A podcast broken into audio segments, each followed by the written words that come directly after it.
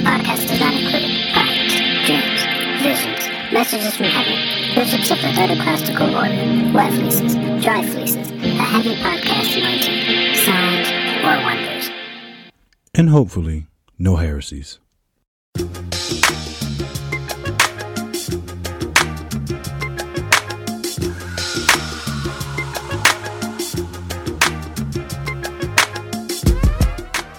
What's up, y'all? This is Reformers Radio, episode number four. We've been gone so long, I forgot I had a podcast. I'm your host, D.A. the Reformer, and we're back. After a long holiday break, I mean, from about December till about 10 minutes ago was my holiday break. You know why? Because I do what I want. I'm a grown man with a beard. Mm. Um, also, my wife had a, we had a baby. Well, she pushed her. Um, she was gracious enough to carry our child for about nine months and then deliver her because I didn't want to. So I'm very appreciative that she, you know, happily obliged. And uh, for that, I'm forever grateful. So, babe, if you're listening, well, that's for you. I love you. You did good, kid. Keep it up. But other than that, I know you're probably wondering hey, you said this is episode four. What's going on? Where's episode three? Hey, DA, you can't do math? Well, hold on. Before y'all jump on my back for my arithmetic skills, um, listen to this. I recorded episode three, right? So then what had happened was I didn't like it, so I didn't let y'all hear it. So uh, what may have to happen is on like hundredth episode anniversary special or something. I don't know. I might let y'all hear a little snippet of it or something. But I want to wait till I'm like popular enough like till I'm so popular that I can literally do whatever I want and nobody care. Because all famous people reach that point where they're so famous that they can put out just trash, but people will still buy their stuff. That's the level I want to get to before I release episode three. I just want to, you know, not that I'm doing this to get popular or anything, but I would want to get that popular just to release episode three if it's that important to y'all. If it's not, then you know I can stay on this low, low key, local level, and we could just keep doing this. You know, real, real personal, real intimate, like, you know, um, yeah. Other than that, um, this is just a reminder. Reformers Radio is listener supported, so if you're upset about the quality, you have only yourself to blame. Uh, looking forward to tonight's, today's, um, this episode of Reformers Radio. We're going to talk about uh, we'll talk about music, music in the church, music outside the church. We're going to talk about uh, a recent uh, adventure I took the family on. We went to go see uh, an apostle. Yeah, in 2016, there are apostles walking around preaching and stuff. So we're gonna get into that, and then I'm, I'm gonna tell you about a couple of changes I got going on, or at least that I'm thinking about doing concerning the podcast. So, I mean, with that, uh, I think this track would be appropriate. Jesus Christ is King.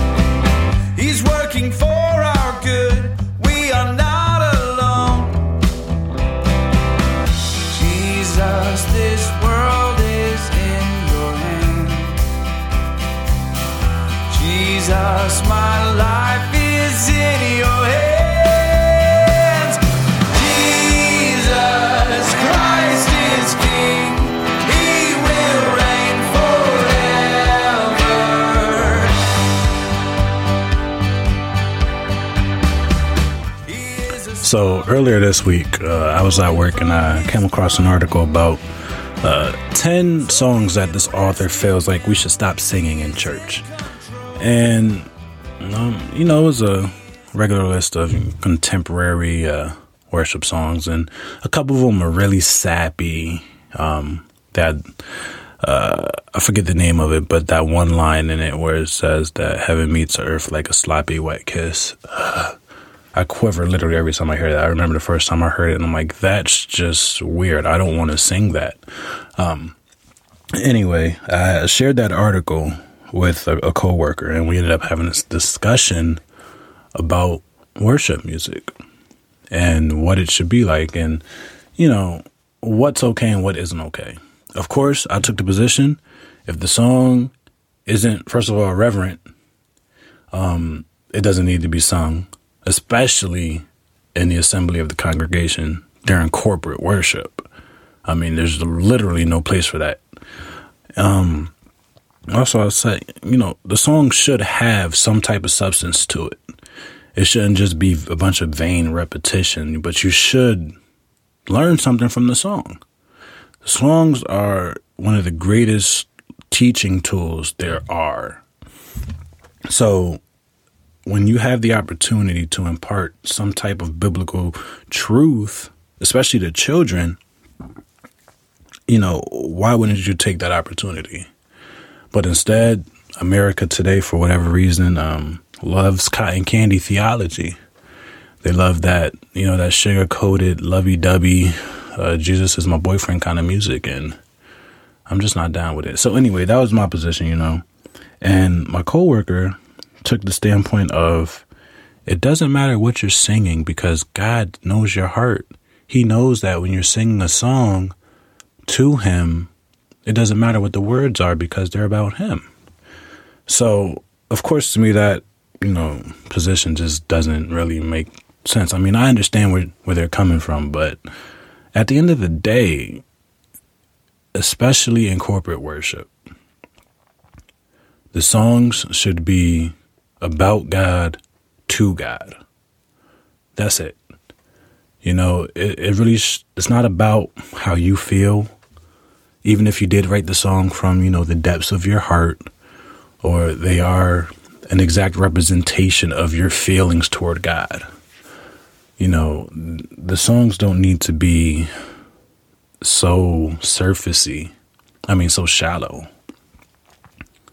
God gave us a mind and He gave us His word, and we can mine out deep truth about Him, like great truths. There are, there's so much to be known about God, and we have the ability to know it. So when we find these things out, when we learn these things, why wouldn't we put them in songs and sing these truths back to God?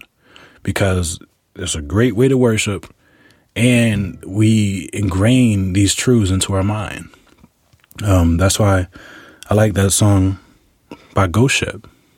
You know, I remember the first time I heard it, it comes on, and you know, off the get go, Jesus Christ is King. He's gonna reign forever. Point blank, simple. Period. And as you're going through life and these songs just randomly pop up in your head, you re- you're reminding yourself about these truths. So not only are you teaching yourself theology and reminding yourself of theology, but you're also encouraging yourself at the same time. You know, hearing a song like that at a time where your day may not be going so good, you're feeling a little down in the dumps, you don't feel like anybody might have your back at that moment, but then you hear that Jesus Christ is king and he's to reign forever. Not only is he going to reign forever, but he's king right now. So you can take heart and rejoice in that fact that, hey, the God I serve is king of the universe. Yeah, my life right now is like a, a glass of spilled milk, but I'm not going to cry over it. It's upsetting, yes, but it's not the end of the world. God is still in control, and to worry is pointless. And, you know, hearing that song at a time like that, definitely beneficial. Also, if you sing it, you know, in worship, I feel like that would be a great place to sing that song. When all the children of God get together in a local assembly and together declare the kingship of Jesus Christ and the fact that he reigns now and that he's going to reign forever. That's why um, I particularly like Ghost Ship. Um, you know, they were the first group that I heard whose song, I mean, outside of Shai Linne and his lyrical theology, Ghost Ship was one of the first groups that I heard that really went in with the theology. And the depth of it is is really mind blowing at times because you I'm not used to hearing songs like that. I listen to a lot of the the songs I grew up listening to sometimes and it's like, yeah, okay, you know, what they're saying may be true, but it's, it's just not on the same level, you know? But that that leads me into this point that, you know, songs that we sing in church versus the songs we may sing or listen to outside of church. You know, is, is there any room for entertainment music, I'll say? And, you know, I don't think scripture gives a hard and fast rule for it, so I'm not going to give you one. And plus, I'm I'm in no position to do so either way. But in my humble estimation, I don't believe that Christians can nor should listen to everything. Um, you know, my mind's going back to that scripture in Corinthians where Paul was answering the objection. He, they said to him, you know, I can do all things. And Paul's like, yeah, but all things aren't beneficial. You know, it's like I can do all things, but all things don't build up. So there is a there's an element of wisdom that definitely needs to be exercised when choosing entertainment, especially in music. Because you don't want to get a silly song stuck in your head and then you're just walking around spewing out nonsense. So that's definitely something to to watch out for, I think um, especially if you have kids because they're like sponges and they soak up everything. So why not put them in an environment where the truths of God are going to be proclaimed? It only makes sense, you know? So, moving on, I think I want to do this one, and I'm going to because it's funny and I like it. One, two, one, two. Yeah, false teacher.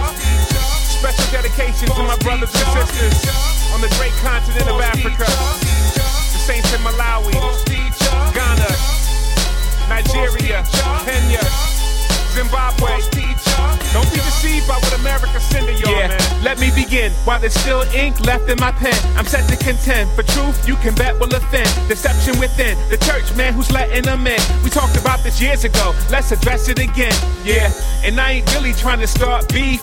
But some who claim to be part of the sheep got some sharp teeth. And cats get mean when you criticize them. But Jesus told us Matthew 7 16, we can recognize them. And God forbid that for the love of some fans, I keep quiet and watch them die with their blood on my hands. So there's nothing left for me to do except to speak to you in the spirit of Jude 3 and 2 Peter 2. And I know that some will label me a Pharisee because today the only heresy is saying that this heresy. I'll dare to be specific and drop some clarity on the popularity of the gospel of prosperity. Turn off TBN, that channel is overrated. The pastors speak bogus statements, financially motivated. It's kinda like a pyramid scheme. Visualize heretics Christianizing the American dream. It's foul and deceitful, they're lying to people, teaching that camels squeeze through the eye of a needle. Ungodly and wicked. Ask yourself, how can they not be convicted? Treating Jesus like a lottery ticket. And you're thinking they're not the dangerous type, cause some of the statements are right. That only proves that Satan comes as an angel of light. This teaching can't be believed without a cause cross. The lie is you can achieve a crown without a cross. And I hear it all the time when they speak on the block.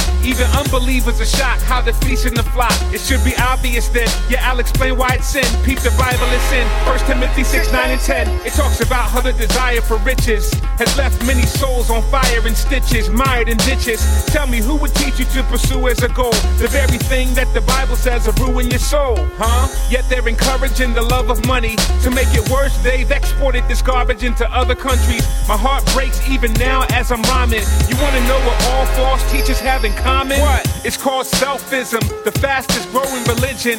They just dress it up and call it Christian. Don't be deceived by this funny biz. If you come to Jesus for money, then he's not your God. Money is.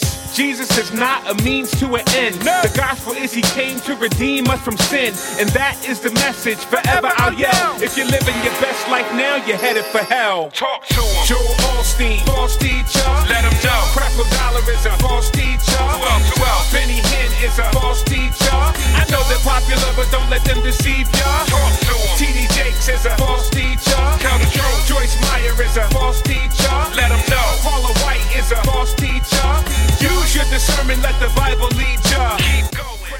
All right, y'all get the picture. That's our Shai Linne, false teachers. Now, be uh, be on your toes. Uh, be aware. Um, uh, let me be clear. I'm not saying that the individual in which I'm about to talk about is a false teacher, but you know, some things were definitely said that don't jive with scripture, and I mean, we're gonna start at the fact that uh, the brother. Well, fir- first, first, let me uh, start here. Uh, my family and I were invited to a service Sunday morning um, where an apostle would be. So when I was informed of this, I was like, oh snap, an apostle in 2016. That's crazy. So I looked at my wife and I asked, I was like, yo, so did this brother like see Jesus' ministry from the day he was baptized and then like witness him in the resurrection, like after he rose from the dead? And was he commissioned by Christ? Oh snap. Somebody call the news. We got an apostle doing miracles and signs and wonders. Yeah, so um, I do think that we all know that apostles uh, kind of stopped existing back in the first century. So that's one thing. And then, um, you know, when we got we got there late, and the the preacher was already in the middle of his message, and I eventually caught on to the fact that he was preaching the passage where David had asked if there was anyone left in Saul's house. And they told him about Mephibosheth that was down in Lodabar, who had the crippled feet. And David brought him up and set him up at the king's table and took care of all of his needs. Um, exegetically, it was a train wreck, yo. I haven't witnessed anything like that in person in a while. Um, yeah, it was just, you know, and the crazy thing about it is he was expositionally destroying the text. And what I mean by that, he was destroying the text line by line. You know, he would read a verse and then relate it to some completely unrelated. It's funny because um, on the way home after the service, I looked at my wife and I said, First of all, nowhere in that story are we there. It's not about us at all. That's thing one. Thing two, it's all about Christ. So the point would have been to make sermon about Christ because that's who scripture is about from beginning to end. So, I mean, verse instead of saying that God is wanting to bring us up to the king's table and provide all of our needs and you know, do all this stuff for us, how about talking about how God and his you know, holy and high position when he didn't have to come get us. He didn't have to save us, but he did it anyway.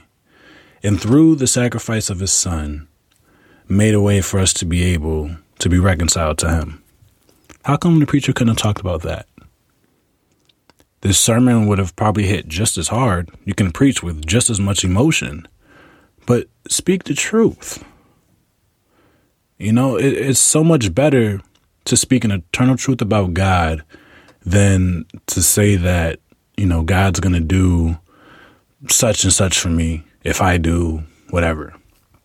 You know, the, some of the statements that were made while I was there was uh, pretty mind blowing. You know, one thing that was said, I'm, I'm going to share a couple of these quotes with you. One thing that was said was that there was something in the spirit over our heads. And I looked up and I said, Oh, snap, there's something over my head, but I don't see it. So it must not be there. But he saw it though. But he saw it. Usually, usually when we have individuals seeing things that aren't necessarily there, we usually have special rooms with pillows on the wall for them. But apparently, when it's coming over the pulpit, people can see and say what they want. um, at least this is what I'm c- coming to find out, coming to know.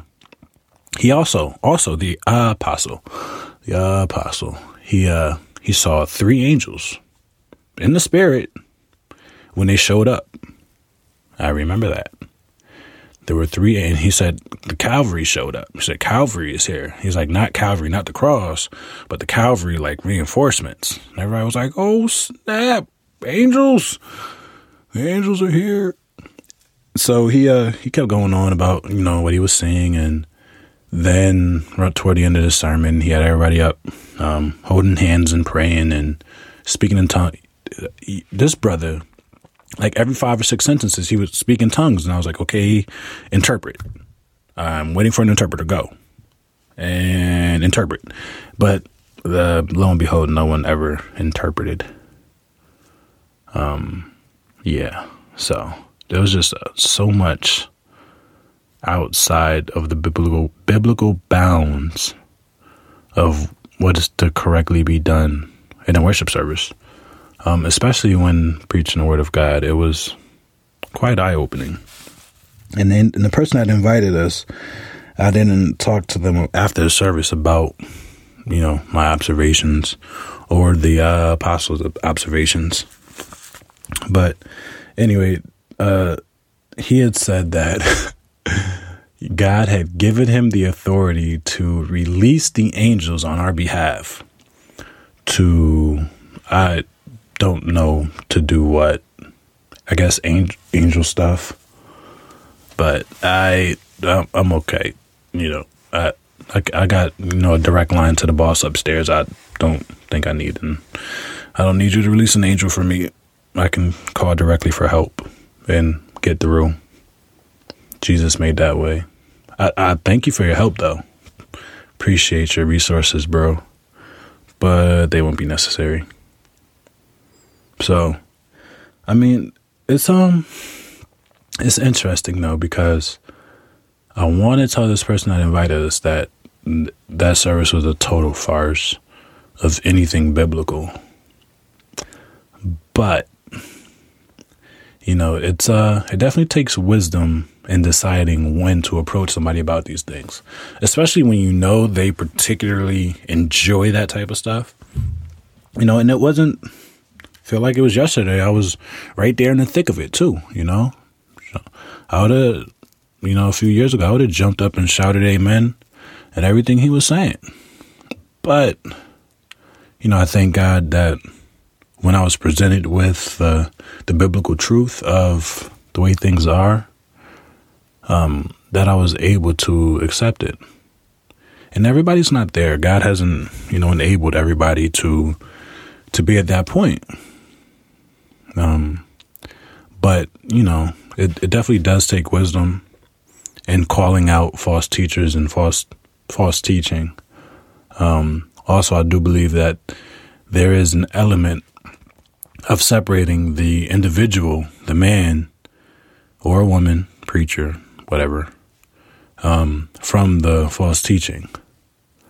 Because I, I do believe that there are those who are legitimately deceived. And for them, preaching falsely um, is a would be considered a true mistake. I don't um I don't doubt that there are those who just kind of grow up in the culture and grow up in the churchianity and they can speak the Christianese and, and the gibberish.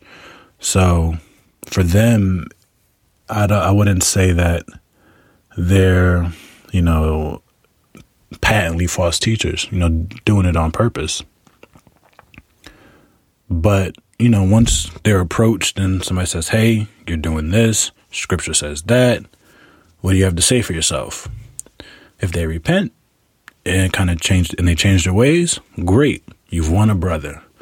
But, and, you know, I'm afraid that for a lot of folk, they fall into this but category. Once you present them with biblical truth, they'd be quick to say, well, that's not what the Lord showed me, or that's not what the Lord told me. Um, which is another thing. Uh, the uh, apostle was hearing from God, like on the spot during the service. There, was, there were multiple times where he was like, you know, I hear the Spirit saying this, and God is saying that right now, and I'm just like, okay, what does the Bible say? I understand I can be a little cynical at times, but just give us the word, bruh. If you've been if you've been called to preach, and if you have the ability to stand up in a pulpit and people come to hear the word of God, give us the word, man. It's really time that those who know the true word of God now, when I when I say know the true word of God, I mean they can rightly divide Scripture, or they just know what Scripture says truthfully. Um, we got to confront these people, like in our in our own context. I know I see a lot of it on Twitter. It happens every day. Some of you, every time I turn around, are involved in shutting somebody down, and I pray for your pray for your sanity. I really do. I, I can't do it. Not not every day. But at the end at the end the souls are at stake. So confronting every heresy at every turn can get tiresome. Especially when you're trying to do it in 140 characters or less. Uh, but when you have the opportunity to do it in life and you know person to person, face to face, do it. We we need to take every opportunity to let the light of the word shine. Not that we're trying to defend the truth of Scripture, but that we're just trying to show what that truth is. You know, um, I am particularly close to the individual that invited us to this service, and uh, I know quite a bit about their history. So I I'm awaiting my moment. You know, uh, when the Lord opens that door, I'll be able to say, hey, you know, he's not an apostle, right? And then we'll be able to go to Acts and I'll say, hey, these were the qualifications for an apostle. So if an individual didn't meet these qualifications, then they're not an apostle. But I know the the response that I'm going to get is going to be, oh, well, they're not like that kind of apostle. I'm like, well, there's really only one kind of apostle. It's kind of like when people try to separate, they try to break down the um, New Testament prophecy to make it different from Old Testament prophecy when scripture nowhere makes that distinction. You know, um, that's a whole different argument in itself, but we'll deal with that another time. But yeah, um, we definitely need wisdom. We need the word. And when the time is right, I will take this individual aside and say, hey, quit playing games. You're old enough. Your kids have kids just uh, stop playing around. For real. It's getting old. It's sad. Because it really does, it hits a point where, you know, people either they haven't been enabled to believe, which I think ultimately is, you know, the ultimate reason, or they just suppress, they continue to suppress the truth um, with their emotionalism, with their private experience, which is big for a lot of folk. I um it's tough to argue subjectively, I mean objectively, with an individual who's being extremely subjective. Especially when it comes to spiritual issues such as the Word of God and what it says. You know, people they see the they see the Bible like, yeah, that's the word of God, but the Holy Spirit also told me this morning. You know, there were times I was in services where somebody would get up and they would read what the Holy Spirit told them that day in their quiet time. And looking back at it, I'm like, yo, so basically what you're doing is writing new scripture. Yeah, no, you didn't put it behind revelation, but essentially that's what you just did because you said the Holy Spirit said this and I wrote that. That sounds a lot like what the um, writers of the, of the of Scripture did. That men, as they were carried along by the Holy Spirit, wrote down what God had gave them. Yeah. When we take these uh, these arguments to their logical conclusions, it doesn't look good. But when apparently God speaks to people you can't tell them different because you know it's God. So it is what it is. I'm I'm gonna get off that soapbox for now. I'm gonna take a quick break. And I'm gonna come back and talk to you about a couple of the changes uh, I'll be bringing to the podcast. Sit tight.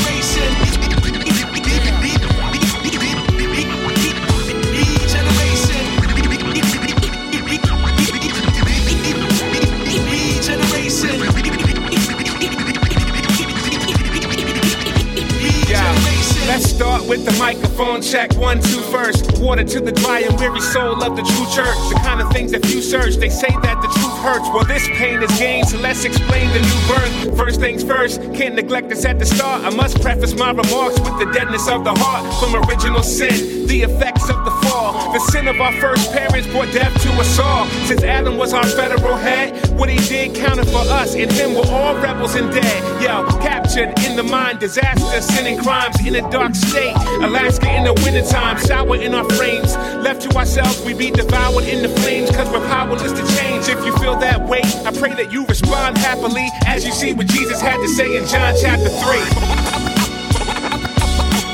By the grace of God, I've been regenerated. Regeneration made me things.